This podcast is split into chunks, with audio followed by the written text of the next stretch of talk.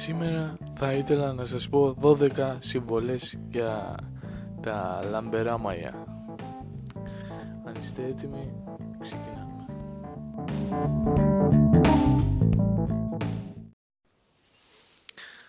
Ποτέ μην τα βουρτσίζεις περισσότερο από όσο χρειάζεται.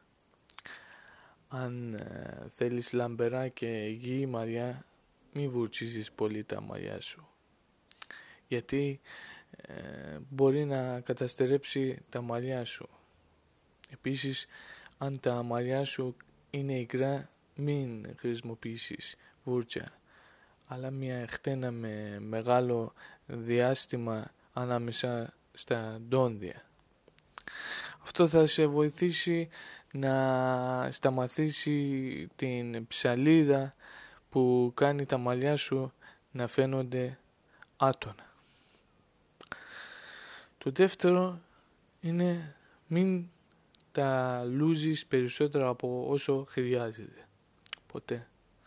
Εκτός και αν χρησιμοποιήσεις πολλά προϊόντα μαλλιών, έχεις κοντά ή λιπαρά μαλλιά, δεν χρειάζεται να μαντάς τα μαλλιά σου λούζοντας ε, τα καθημερινά.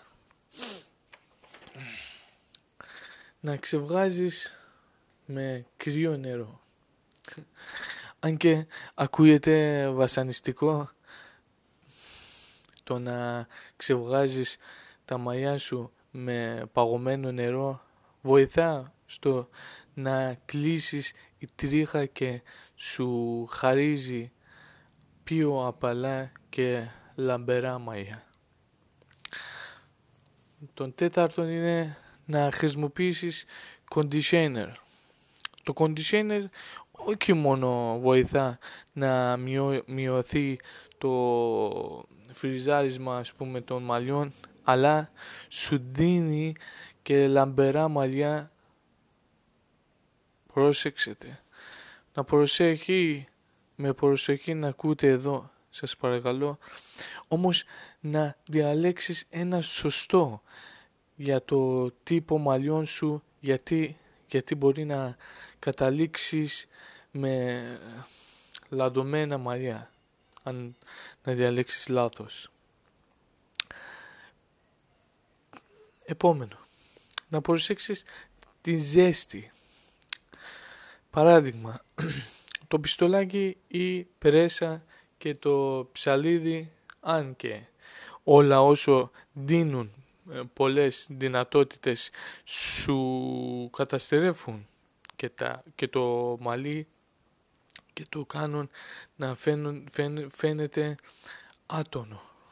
Οπότε να χρησιμοποιήσεις όλα αυτά τα εργαλεία όταν ε, χρειάζεται και όχι όταν κάθεσαι μέσα στο σπίτι για ταινία μόνη σου. Να το κουρεύεις, να τα κουρέψεις, να το κουρέψεις τα μαλλιά σου.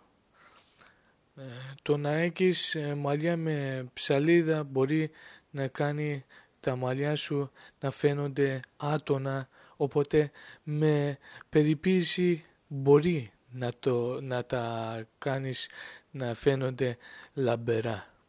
Το κούρεμα είναι ιδιαίτερα σημαντικό και ε, για εσένα που προσπαθείς να τα μακρύνεις που ναι, που μπορεί να, να το αποφύγεις αλλά με αυτό το μόνο που θα καταφέρεις είναι σπάσμο της τρίχας. Περισσότερη ε, ψαλίδα καθώς και να είναι το τέλος για τα λαμπερά μαλλιά σου. Σκουρί είναι τα μαλλιά σου ακόμα και ε, τα πιο λία ξανθά μαλλιά μερικές φορές μπορεί να φαίνονται άτονα και όχι λαμπερά. Το φως όμως συνήθως ε, αντανακλάται, αντανακλάται ε, περισσότερα ε, περισσότερο ας πούμε πάνω στα πιο σκούρα μαλλιά οπότε σκέψου το πάνω αυτό που σου είπα. Ανταλακλάτε, σωστά. Επιπλέον με το να έχεις πιο σκούρο χρώμα μαλλιών, τα ταλαιπω, ε, λιγότερο με βαφές, οπότε τα κάνει να φαίνονται πιο λαμπερά τα μαλλιά σου. Και μπορεί ας πούμε τα μαλλιά σου μη φαίνονται, όμως πρέπει να προσέχεις ο οποίος είσαι και τέλεις να χρησιμοποιείς, ε, τα πράγματα. Ε, οχτώ, εκεί ε, όσο προχωράμε στο τέλος ε, συζητάμε πάνω αυτό. Μην χρησιμοποιήσεις προϊόντα μαλλιών περισσότερα από όσο χρειάζεται και όσο σου προτείνει ο κομμωτής, ο higher dresser που ε, ασχολείσαι μαζί του. Πώς εννοώ; Ενώ από το conditioner μέχρι και τη lac όλα θέλουν μέτρο. Γιατί, γιατί αν και μπορεί να έχουν σχεδιαστεί για λαμπερά μαλλιά, στο τέλος αν βάζεις πολύ το μόνο που καταφέρνεις είναι να κάνεις τα μαλλιά σου να φαίνονται θαμπά και άτονα. Εννιά είναι δοκίμασε λάδι καρύ, καρύδας. Το λάδι καρύδας δεν είναι καλό μόνο για το δέρμα αλλά και πολύ καλό για τα μαλλιά σου. Βάζεις λίγο στις άκρες, λίγο στα μαλλιά σου και έχεις ένα πολύ καλό conditioner που δεν χρειάζεται ε, ξεπλέμα που θα αφήσει τα μαλλιά σου λαμπερά και απαλά. 10. Κάνε μια ε, θεραπεία ξυδιού. Το ξύδι μπορεί να απαλλάξει τα μαλλιά σου από όλα τα ε, απολύματα ε, σαμπουάν που τύχουν ε, υπάρχουν στα μαλλιά σου. Ε, ανακατεύεις δύο κούπες περίπου ε, μιλόξιδο και μιλόξιδο ας πούμε επιβεβαιώνω με μιλόξιδο μόνο και μία κούπα νερό και ξεπλένεις τα μαλλιά σου ύστερα. Το αφήνεις για 15 λεπτά και μετά ξεπλένεις τα μαλλιά σου με ζεστό νερό. Επιβεβαιώνω, με ζεστό νερό. 11 τα διαλέγεις το κατάλληλο σαμπουάν. Εδώ είμαστε τώρα. Πρέπει να είσαι προσεκτική με το σαμπουάν που σου πάντα. Αν θέλεις να έχεις ε, λαμπερά μαλλιά, ε, πρέπει να προσέχεις.